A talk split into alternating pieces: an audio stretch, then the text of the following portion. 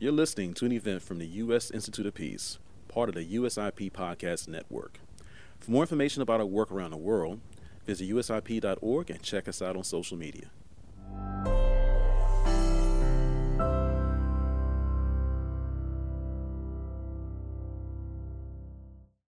Hello, welcome. My name is Nancy Lindborg. I'm the president of the United States Institute of Peace, and we are beaming in from the studios of Radio Free, Free Asia here in Dharamsala in the beautiful mountains of northern India. And thank you for joining us for an important conversation that we'll be having on finding resilience in the face of conflict and crisis. The U.S. Institute of Peace was founded 35 years ago by the U.S. Congress uh, with the mission of preventing and resolving violent conflict around the world. And we do this uh, by working in regions affected by violent conflict, partnering with people, with organizations and governments to share knowledge, tools, and information about how to prevent conflict from becoming violent and how to resolve it if it does.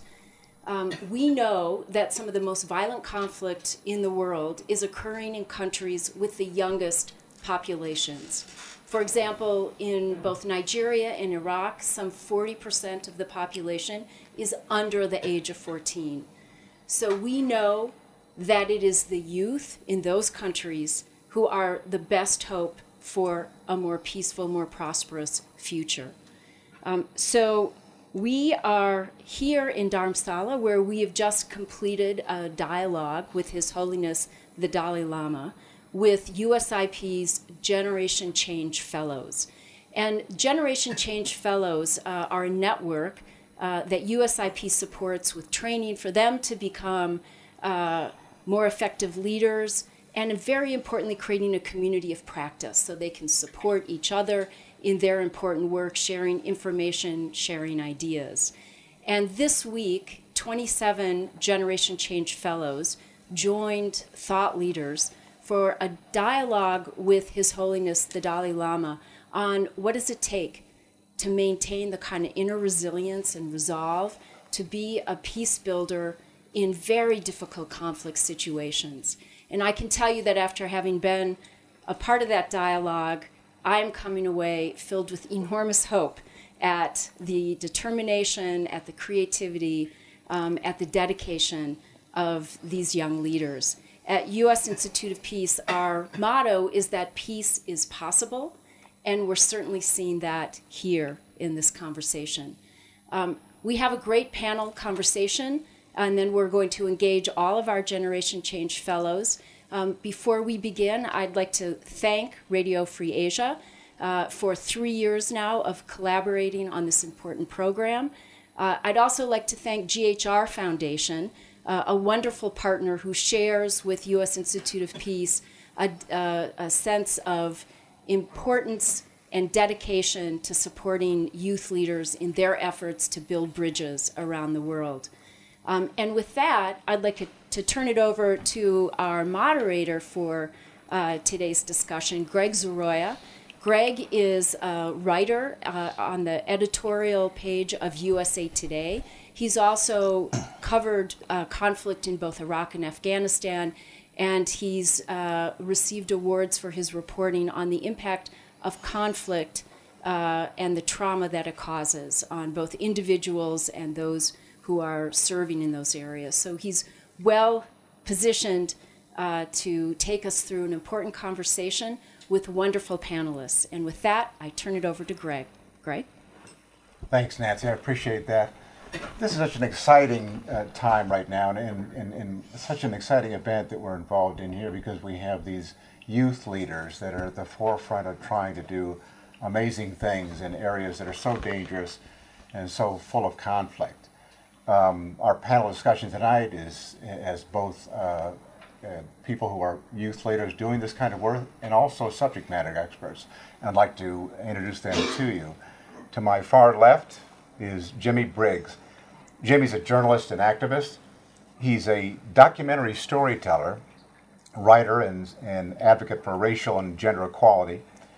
A member of the, he's a member of the New York City Mayor's Gender Equity Commission He's also an adjunct professor at the International Center of Photography in New York. He was the founding executive director of Man Up Campaign, a globally focused organization to activate youth to stop violence against women and girls. To my immediate left is Maya Soetoro. Maya serves as a consultant to the Obama Foundation. She works closely with their international team to develop programming in the Asia Pacific region. Before that, uh, she was the director of the Matsunaga Institute for Peace and Conflict Resolution at the University of Hawaii at Manoa, where, in addition to leading outreach and development initiatives, she also taught leadership for social change, history of peace movements, peace education, and conflict management for educators. To my right, to my immediate right, is one of our two youth leaders, uh, Wadi Ben Hirki. Uh, her passion is equality for all. Uh, she works with uh, training people uh, as human rights experts, and she supports, uh, in, and this is in support of women's rights. And to her right uh, is Meron Kocho. He works with young people in northern Iraq. Maron was born in a Yazidi family in a small town of Bashika that is located north of Mosul. Uh, he works through an organization called Middle East Sustainable Peace in helping to shape peace activists. So the the crucial issue right now is in, in the idea of resiliency and conflict is how when a conflict occurs, resiliency is so important. And in discussions with uh, His Holiness the Dalai Lama this week, um, we learned about uh, ways to try and deal with resiliency. Wadi was there, and she was asking uh, him questions, as were other of these youth leaders. She told an incredible story about uh, something that happened to her just recently uh, from in Nigeria, where she's from, where there can be random violence. In that case, recently she lost her uncle, and I wondered if she could talk a little bit about that because in the question she asked the Dalai Lama, she said that uh, um, this this kind of uh, conflict, this kind of terrible thing that happens to her, these kinds of things happen so often that now she's almost finding it hard to uh, difficult to cry. Wadi, could you talk a little bit about that and, and maybe a little bit about what the Dalai Lama had to say in response? Thank you for the opportunity. Um, it was a great pleasure meeting His Holiness the Dalai Lama. And my question was basically where I am at this point where I, like I said, I was, I found it difficult crying because it's like normal. I cannot count how many relatives I've lost. And so it's just like, it's nothing new anymore. But one thing he told me that I will go back home with is the fact that you should either use the pain for something good or bad. Either use it to for to determine to end this violence or use it to just sit down and say if i'm safe i don't care about other people and in nigeria most people because of the pain they've gone through they start to join the terrorists they're like i've been hurt let me hurt other people but one thing i realized is that it's going to be a vicious unending cycle because I will hurt you, you will hurt Hashu, and it will not end. But when we decide to sit back and absorb the pain and translate it into something amazing by saying, although I was affected, I don't want another person to be affected. You use that pain and push it to strengthen you to end that cause, either by starting up a movement or by just doing something, amplifying your voice basically. And that's what he said. He's been through a whole lot, but he did not let that um, limit him. He instead used that to keep spreading love, peace, and which I believe is possible. Although now I find it difficult crying, but it doesn't mean that I will stop. I still believe I can do something, and I will definitely try my best. So at the end of the day, I'll know that I played a part. Thank you. A lot of what he had to talk about was about inner peace. What does that What does that mean to you, and, and, and is that something that, that you feel like you can really try to acquire? Of course, inner peace is something that I don't think anyone can take away from you because it's within you. It's not like a book or a cloth that someone can take. And that's something I believe we should learn to keep sacred and not let just anyone influence you. There was something profound he said today where he was like, You know that someone is really at peace when you look for the person's trouble and see how the person reacts. Most times, we're peace builders, we go, we say, Let's stop this war, do this. But at the end of the day, we go back home and we feel so much pain so much pressure. And he said, when you respond to criticisms, you're not at peace. Because when you believe so much in yourself and the motive behind what you do, whatever people say wouldn't really matter to you. So inner peace is something I take I would take very seriously, especially looking at his life. If he didn't have that, I don't think he would still be alive at that age and still have time to talk to us. So inner peace is what you use, and then when you have it, you can easily give it out. So inner peace is something I've learned from him, and I'll take it back home. So I'll be able to live long enough to make the change I want to see. I know that a lot of working with working in areas of conflict deals with uh, you have to deal with migration with uh, people who are who are driven out of their homes. Marone, I know that you've got firsthand experience with that. Uh, ISIS came to your, your your area where you lived, uh, north of Mosul, and and people were just fleeing from them. Uh, those that survived. I was wondering if you could talk a little bit about your experience, and and uh, in trying to work with people who are who are caught up in, as refugees and, and in migration. Um, you have to kind of work with what how they how they react to this situation, how it changes them and changes their lives. What you've actually gone through that yourself. Can you talk a little bit about how you've reacted? Yeah, in the beginning when we started fleeing to the safe the safest safest areas north of uh, Iraq, to Kurdistan specifically, we had faced like so many problems, like seeing so many people living in the streets without shelter in the beginning, especially in the beginning before the NGOs and the Kurdish government started to help uh, the refugees. We faced so many like challenges to accept the hate that it was inside us against the ISIS.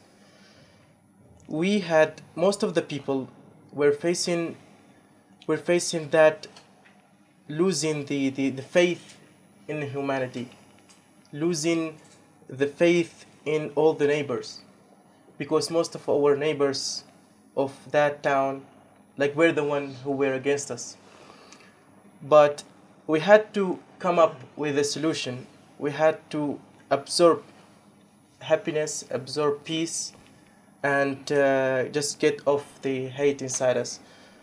That was difficult and for me it was it was really difficult and challenging for me but for other people it was they could they cannot accept it this being displaced is not just living in another place we would appreciate if we lose our places forever but not losing a woman and being used as a sex slave or being sold or children being uh, trained to be soldiers and terrorists.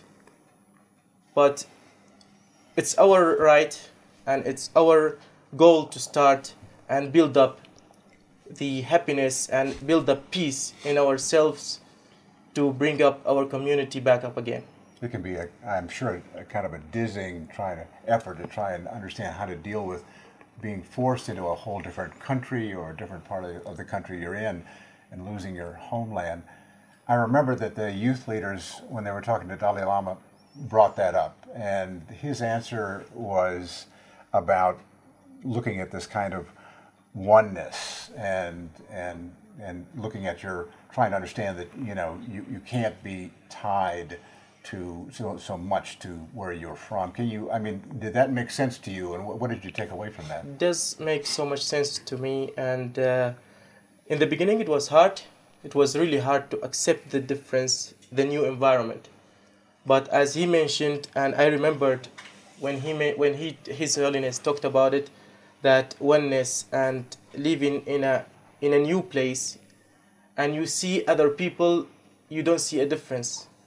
And you should accept it because all the human are the same and the land is changing and the borders were made by politics by politicians. And it was made like in the beginning it was made for all the people. Uh, again for most of the people who fled and were displaced they got used to it to live and they were accept they accepted the new environment they accepted the new people they started doing business sometimes some of them but again the most important thing was, were the women who were taken and sold. And most of the other uh, men, like 7,000 men, uh, women, and children were, were used to be sex slaves. And the children, again, were, so, were trained to be soldiers. But the men were killed. So most of the families lost their people. But again, the ones who made it and managed to escape and they got used to live in the a new environment. that's a it's a really hard lesson to learn. Now I want to open this up to uh, members of the audience. So we've got a wonderful selection of the youth leaders in the audience who have their own experiences, who come from areas of conflict. Um, we've got subject matters up here that uh, subject matter experts up here. We, you could ask questions of other members of the of the youth leaders. Before we begin, though, I'd, I'd like to throw out a question to the audience, and I'd like to hear from a couple of you about what you think about this. I know that when you came here uh, to see the, His Holiness the Dalai Lama, many of you had questions about, you know, how how do how do we succeed against um, the strife that we're trying to deal with? I mean, some of it, as you explained, many of you so eloquently, is so difficult and so prevalent that you work so hard to help to try to bring peace and try to uh, resolve issues that it seems like it's it's impossible to see change. And when many of you asked him about that, he said something interesting. Um, he said we should be determined to make an effort, uh, but without much expecta- expectation of change. It was kind of a very realistic way of looking at it, almost like a like a, a cup of cold water in the face. And I'm curious can one of you just tell me did that did you find that sustaining or how did you how did you respond to that anybody if you if you want just raise your hand and and uh, yes please and give us your name and, and what country you're from um, hi uh, my name is dua i'm from iraq. And um, what was important about his holiness the dalai lama is that he was um, so spiritual and realistic and we can relate to him.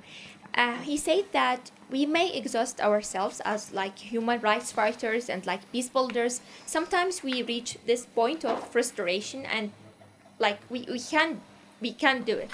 I mean we sometimes um, reach this point of depression that uh, our, our efforts are not enough and like we, we didn't make any change in our society. But he said that okay you don't have to expect anything to change in the near future. Maybe in the next 20 or 30 years. So it's like planting a seed and having the, the passion and um, uh, uh, and patience to uh, like to wait it to like be a tree and uh, to have like better results in the future. So being realistic and at the same time having this insist- insistence in, inside our souls to make an effort.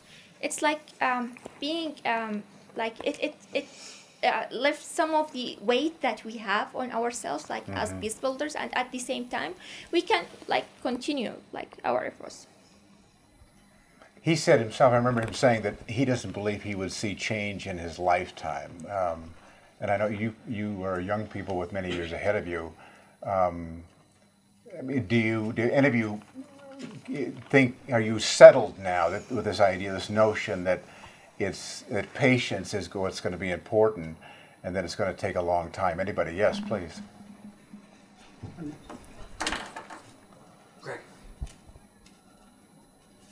Oh yes, go right ahead. Give uh, us your name and, and, your country of origin. Hi, I'm Mohammed from uh, Somalia. Um, I really learned a lot of things from that uh, point of view, especially uh, the point which was related about uh, resistance and efforts, because uh, that was one of the major uh, problems that I have been facing with uh, the projects and also uh, things that I have been doing because of when I started my work. Could you, could, you, stand up, please? Thank you. And start over. Um, that was a message that I got from His Holiness Dalai Lama. it was because when I started some of my projects, one of the things that I had in my mind was like uh, the outcome. So I was expecting the outcome to come and get very soon, but um, from his speech, I got that we should not expect the outcome, but we should pay a lot of efforts in being committed to what we are doing. So, which makes us even get the outcome. So, if we always keep in mind the outcome and to get like uh, the great work which is related to peace building, that we get the peace and we live in peace, then it might not come. And the, the greatest example that he gave just helped me a lot, which was like uh, that he has been working for peace for more than 60 years, and he's still, you know, in thrust of just like getting, but he's not expecting even to get, but just doing that for the other generation. So this gave me like a very great uh, inspiration, which is like, you know, that I do whatever I do, and uh, we move my mind, you know, to bring like you know why what do you get from this thing? Just that i uh, just give any effort that i can to at least even give others the outcome of what i'm doing. That's thank a, you so much. incredibly generous way to look at it, and especially when you consider the, the great strain it must, that must come from working in areas where there's such conflict and it's so difficult to, to find success. Uh, does anybody else uh, have a question and or an observation and a question for the panel? Yes, please. And stand up, please. Oh yeah, thank you very much. My name is Abdul Wabere. I'm from Somalia. I'm so excited to be here today with you. Uh, to add one more point on what my colleague from Somalia said uh, about uh, expecting uh, the reward or return for the work you're doing, His Holiness himself said, focusing for the minor parts of your life will develop sense of loneliness to yourself, and that shows you uh, as he himself said as a response of one of the questions asked by the younger uh, youth leaders, if you spread love and expect to be loved back, that's selfishness. It shows that, that it's not about the work we are doing ourselves, but about, about the generations that we are creating, uh, that we are trying to create a generation for them. And that exactly matches the two old sayings, which says, with patience, ease comes. And the sacrifice we're doing will create possibilities for entire life. So I absolutely uh, uh, can convince my ego and internal conflict now that the work I'm doing is not for my better future, but the future of the generations of the communities I live with and the world communities that I belong to.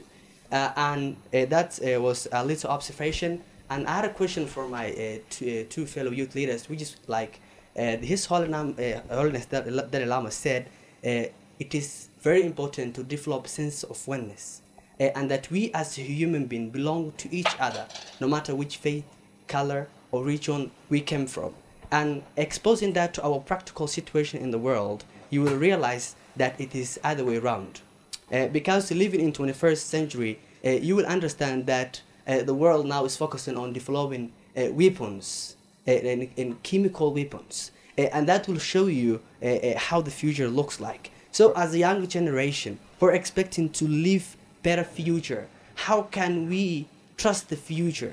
Uh, uh, how can we uh, uh trust the future and the politics that are going on the world? Then sense of oneness as a community, as a human being, can be practical in the future we're looking forward. That's a tough question. Marwan, you want to give it a shot? Yeah. Uh, you remember when? Uh, thank you, Wahibi, for the question. But you remember when he said don't expect anything from the future. As long as you do everything from your heart, that's the most important thing. You are not expecting the results. You just do whatever it takes for the peace. It's your willingness, as you already mentioned, to make a change. The change that you want to make, you may not see it, but the most important thing that you do it not to see the production of it, not to see the result. The most important thing is to do it no matter how how and when will it happen. Maybe 100 years from now. So just doing it practice it that's the most important thing these are uh, young people with a lot of courage and uh, when they when they look to their responsibility and how they're going to deal with this in the future but they all are exposed to um, things that the average human beings are not when it comes to working in areas of conflict and trying to deal with uh, in, instilling resiliency. Trauma, it can be an experience. And Maya, I know you're, you're an authority on dealing with trauma and something called uh, post-traumatic growth. I'm not sure what that is. Maybe you could kind of briefly give us an idea of, of how people can overcome that. Thank you. I don't think I'm um, an authority uh, at all. Um, I think everyone here is probably an authority on uh, on trauma, but um, they are um, these young people are so giving of themselves um, that I worry a bit that perhaps they're not engaging in enough self care. So I do think that there is great value in having the spirit of um, activism and um, devotion to your communities. But I would like, I suppose, to ensure that you do remain here uh, for a long time on this planet, healthy and whole. And so I, I think that the Dalai Lama spoke about. Um, uh, peace within, and as well as peace between people, and peace and service to the community. And I, I um, am so grateful for the various tools we've been exploring this week. You know, meditation and mindfulness can offer peace within, that sense of um, anger management and calm, the breath, um, the uh, the wonderful work that the Generation Change uh, group has done on, on sort of understanding and uncovering a sense of purpose. We've also learned a lot about uh, dialogue. I think that dialogue can be so useful for moving from post traumatic stress to post traumatic growth. You take um, what has happened, the conflict, um, the trauma, and you find a way uh, to reduce the amount of fear. Even if you can't engage in dialogue with the person with whom you are in conflict, you can have a dialogic mindset.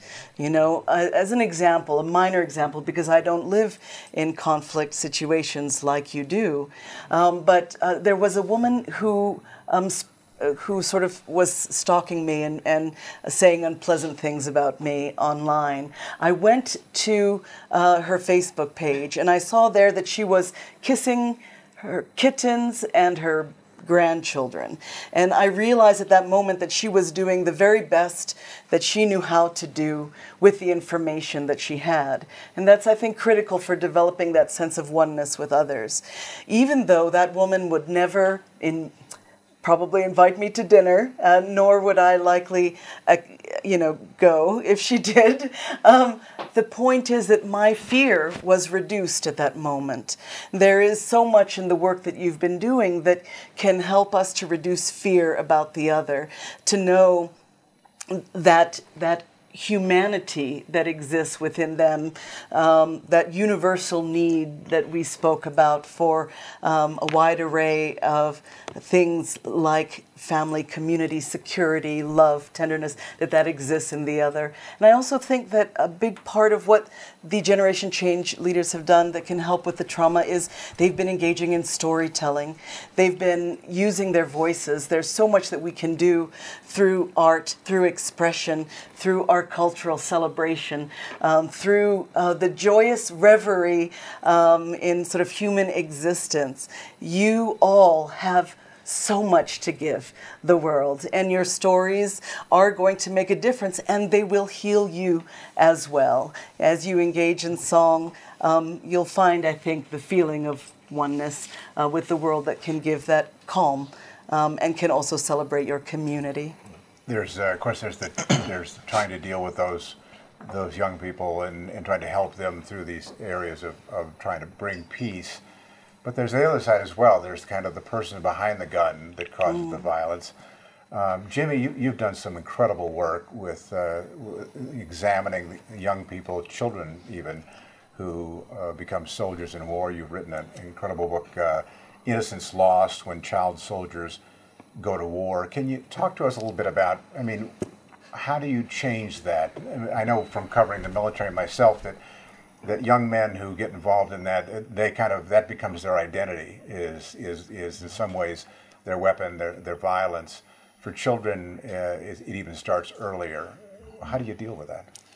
Well, I really appreciated um, His Holiness saying t- really two, two things stuck out for me the past two days.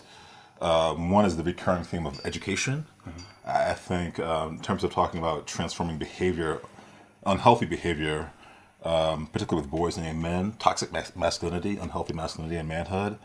I think we see the manifestations of those um, when when boys become child soldiers. We see the manifestation when uh, it is unsafe for women in refugee and IDP camps. Uh, we see the manifestation when women feel compelled to uh, go through female circumcision or to engage in child marriage, or as I learned recently from my young sister Wadi, um, breast ironing. And I feel like, you know, education is critical, but he did something today which really stood out for me and affirmed me because he said he outed himself as a feminist.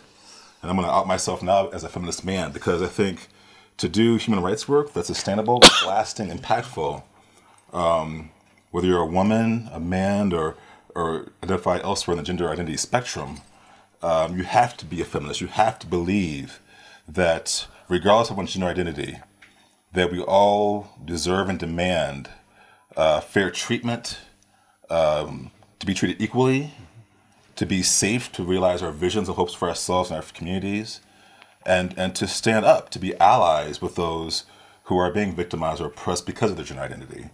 And what I learned, what I've continued to learn, especially from these dynamic young people, my young brothers and sisters to my left, um, is just the importance of building that community across across lines of gender and race, ethnicity, religion, economic status, as, as my brother Waberi said earlier. And I think that um, we have to have these conversations formally, but also informally. And by that I mean we have to find the people in our communities. And I was talking with my sister Kessie about this uh, a few nights ago. We have to find the men and boys in our communities who can model a, a different different um, embodiment of manhood. Mm-hmm. Um, we have to show young men and boys that manhood is something that's very individually defined. There's no one archetype we all fit into. Um, some of us, you know, are more feminine, feminine and masculine, or or we, we contradict the traditional narrative of manhood. And I think that has to be embraced, and we need to, we do affirm men who do that.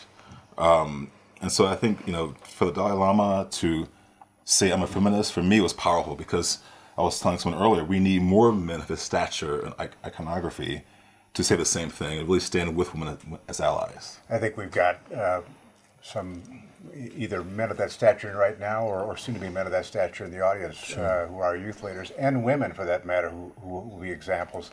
So I'd like to hear from them. Does anyone else, can does anyone else have a comment or, or question for the panel?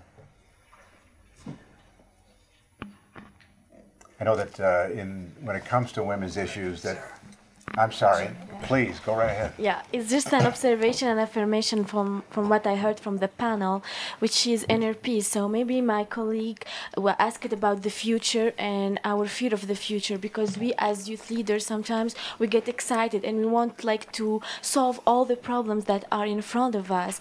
And though sometimes we come to a moment when we overburden ourselves and outburn, it feels like we are swimming against the tide till the moment we gonna like it's just over us. So i would maybe for me i believe that actually world peace can start from within. And when i when i met what i mean by inner peace is just like being aware of our emotion the other people's emotion and actually be able to give back to them and just don't accept accept the receiving something. So always in our goals we should have no expectation of what's going to happen. Just do have a vision a specific vision and go through it. And yes i believe in inner peace. Thank you. One of the tough things i think um, in working i can imagine in working in your field from uh, from t- from hearing you know the youth, youth leaders speak about this and so on is this idea of of, of how it, it seems like your goals are so far away from you. So there's, you have to go so far to achieve them. And I'd like to hear from someone in the audience about um, how do you know you're succeeding? I mean, how do you, in, in the work you're doing, um, I, I, know that uh, uh, Alul was talking about one of the one of the uh, trainers for the program was talking about um, some of the institutionalized uh, wrongs that exist in South Sudan, for example, and how, how hard it is to try to overcome those. Uh, for example, child brides, uh, and that's one of her goals. And, and, and, I'm wondering, can anyone speak to how you know in, in these hard times when you are succeeding? Anyone at all? And please stand and, and uh, give us your name and, and country of origin. Yes. Um, hi again. Um, well, for me, I always say to myself as um, some kind of encouragement if I was working with like 25 women and I helped one of them, then I'm successful. If each one of us uh, put an effort, like put their passion in whatever they do and help one individual through their lives and i think that is enough i mean sometimes you don't see the results right away but you have to have this like passion inside your soul that okay i'm doing uh, what i can. I'm putting effort in what i love. And i'm trying to help people and i think that's it. You don't have to see the results right away. You don't have sometimes to ask yourself um, uh, if i'm like su- successful or not because it will put a lot of pressure on your mind and your soul. So sometimes we just have like to keep going and see whatever will come to our ways Thank you. Thank you very much. Can I respond to that, Greg? Yes, please. I just want to respond, quick, if I may, quickly. I, thank you so much for saying that. I, I agree with you wholeheartedly. You know, I think among a number of things that His, His Holiness said over the past several days of our time with him, one of the things that really resonated deeply for me, and I, I think you really touch upon it with your, your remarks just now, is the importance of the inner peace, but also recognizing that the change that you all are seeking, that we're all seeking collectively, is a communal effort. I mean, you all are dynamic, individual social entrepreneurs and leaders, uh, visionaries, and as you'll as, as you'll learn over time, those visions are realized not by yourselves individually, but they're realized working with communities, with partners, with allies, with family, with people who will affirm your vision, who will support you when you're tired, when you're drained, when you're depressed. And I think it goes to what Maya was saying earlier, to have those support systems for your own care, but also for the care of your of your visions and the, the visions you carry from your ancestors. I mean, his, his, his Holiness spoke to the need for education, but also how the Tibetan people have held on to their history for hundreds of years. And I think, you know, carrying our histories, carrying, carrying the hopes of the people who came before us, that's sustaining. And you're, you're part of that continuum. You're, you're carrying those hopes from people, family you never knew, that's inside of you, inside your vision. And may I add also, though, some of your, there is such a thing as historical trauma and cultural trauma, you know, and that has to be addressed as well. When you have a whole community that has been displaced or who has suffered, you know, sometimes it's very hard and you have to revisit. Um, an understanding of who you are as a people and reframe chuchimata i say you know wash the eyes and remind yourselves of your strength and, and your bounty. I, I, I really want to also you know speaking to to, to what you were mentioning, um, I think the Dalai Lama also um, really did a good job of, in addition to inner peace, uh, um, and, and in addition to his emphasis on inner peace, the Dalai Lama also, I think, uh, spoke about peace in action. And I think that what distinguishes many of you um, uh, young leaders from from others is that you really are reframing and rebranding peace as action oriented so success comes from the little things you do and you have a very multifaceted definition of uh, peace. You know, it's not just one thing. It's not just the absence of conflict. It is about women's rights. It is about negotiation. It's about um, uh, it is about um, uh, you know you know safety and security and challenging extremism, but it's also uh, about um, uh, cultural uh, survival and it's about gender and much more. And so the idea is that each of you has a part to play, a role, uh, and a piece of the puzzle. Um, and the idea, I think, is you find success in making the small changes, and it's about peace as lived daily, you know, bit by bit, in the work that you do, in the way that you walk, um, in the person that you are, and in the, um, you know, in the way that you speak, and um, and you can feel successful and whole, even if you are planting seeds under whose trees you may never see. Um, I think just by looking at um, the the work and the actions um, uh, of a, of a given day. Thanks, Maya. That's, that's, that's really helpful. I think there was another hand out here. Yes, please. Thank you. My name is Lupai from South Sudan. Uh, I'm trying to go back to the earlier question about how we can measure our success. Yes. You know, there are a couple of activities that we've been doing and um, a lot of things that we sometimes do. And when people start talking about what you're doing, at least that's the measure, that's the kind of uh, sense to say that what you're doing is is having an impact in the community. So most of the times we do engage in peace building activities, and they may be stopped by uh, uh, uh, like uh, government or maybe other security forces and stuff like that.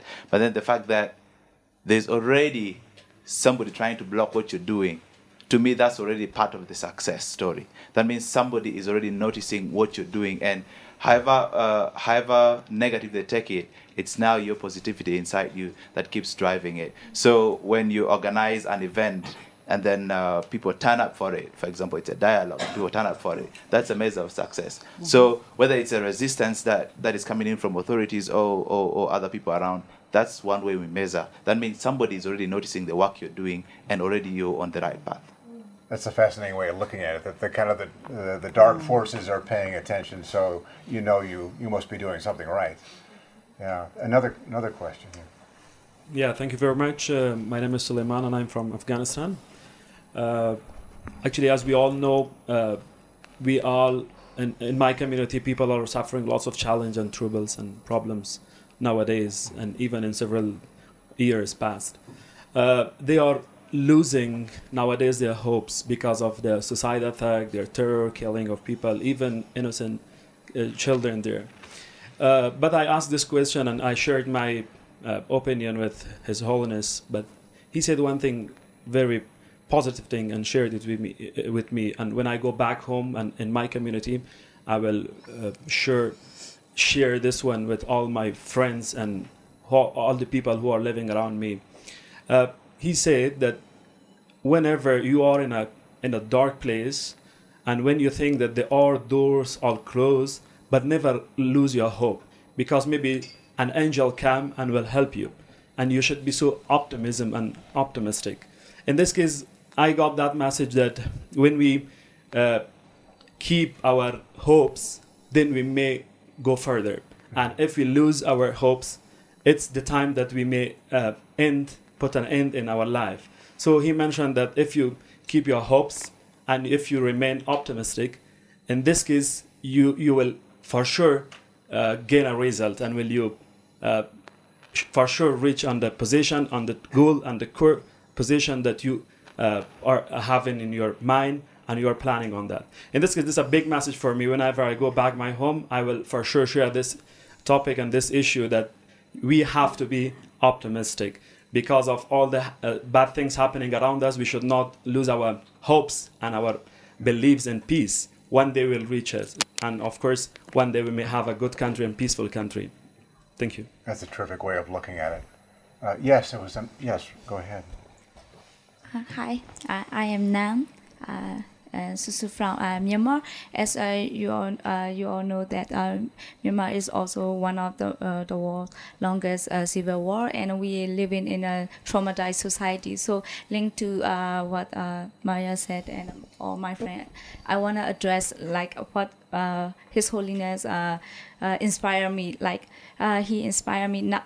Uh, not to dwell in the past. So uh, we had we had to be present to move on to uh, to be uh, for working for a, a, better future and like and we uh, we had to have a genuine compassion so and he I think uh, he's he, uh, he he used a lot of compassion and wisdom to have uh, to work for we not only we we are having compassion we also have to have wisdom to have wisdom so uh, we have to educate people. In education is not um, focusing on a materialistic, materialistic. We have to uh, focus on uh, changing our inner mind, to to head to be heady uh, in, in inside. So that's why combining to uh, wisdom and uh, education, so we, we can move forward and we can cut the, the traumatized society and we can forget or we we, we can have a forgiveness since we we, may, we might get inner peace. We have to try as a peace builder. Like uh, I I always remind myself what Buddha said that peace comes peace comes from within. Do not see it with us. So as a peace builder, if we don't have an inner peace inside ourselves, how can we contribute uh, for our society? So it inspires me a lot. Yeah. Yes, I, I remember there was one one comment that the uh, uh, Dalai Lama made that I wrote down uh, struck me was that uh, on the uh, issue of trying to be uh, trying to be a success, trying to measure success, one simple thing that he said was that um, pessimism is a, is a source of defeat, but optimism is a source of success. So there you go.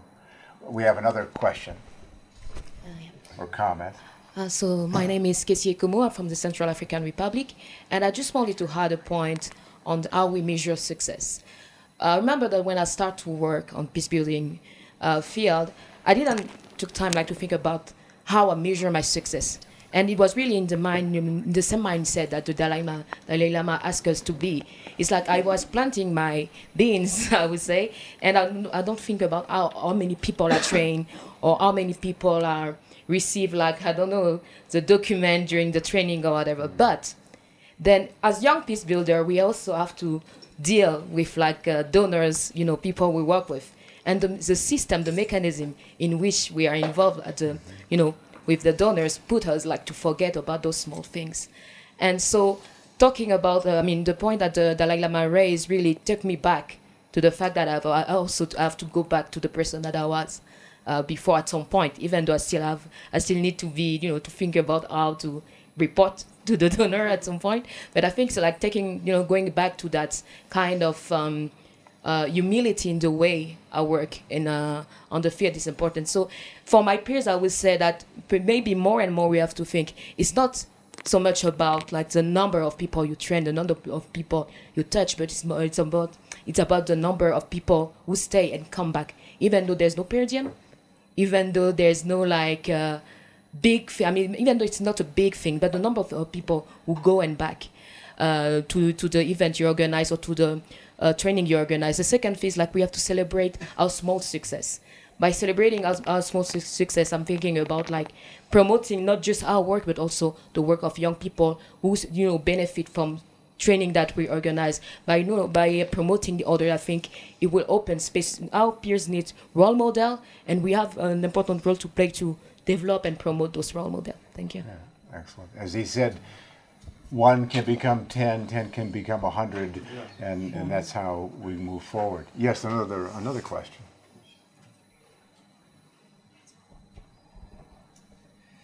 Thank you. Uh, uh, hello everyone. Uh, i'm Sherry from afghanistan. I have a question and uh, my question refers to maya. Uh, thanks maya for being and for the great support you provide for peace builders uh, we're uh, discussing topics as resolving conflicts and changing behaviors.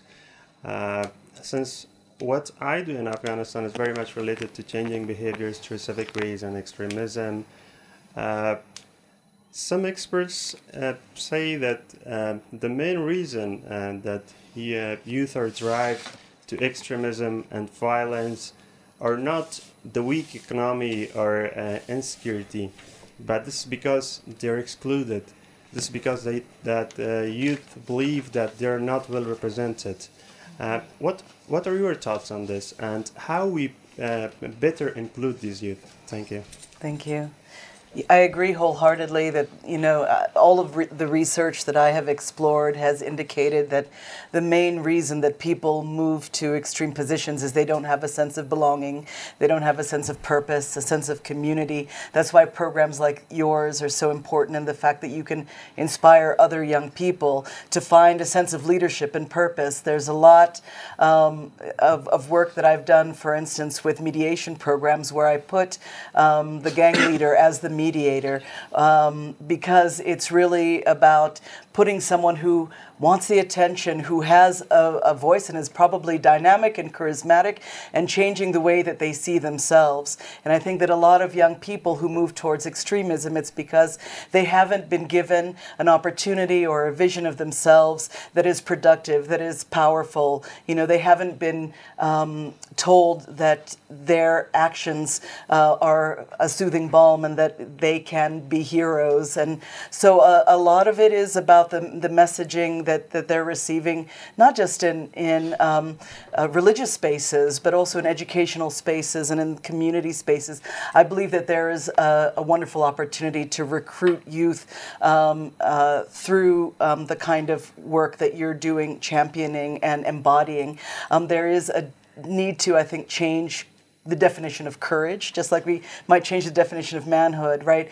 Courage is not um, uh, holding a gun and running, uh, running into uh, danger. Um, you know, courage is not jumping out of a plane. It's really about taking a long walk down a road where you don't know the destination and you don't necessarily and you're hungry and you're thirsty uh, but you don't know where you can rest and you keep going anyway. So i um, i thank you all for your courage uh, and uh, and hope that you work with um, other young people to find the same.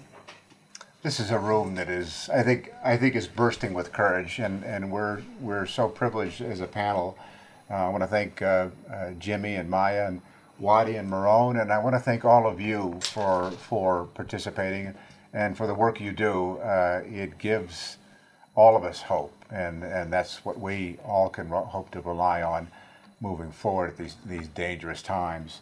This has been a, a stimulating discussion, I think, and, and we thank you for watching, and we invite you to continue the discussion at hashtag USIP Gen Change. Thanks very much. Thank you for listening to this event. If you'd like to listen to more events or explore our other podcasts, visit usip.org backslash podcasts.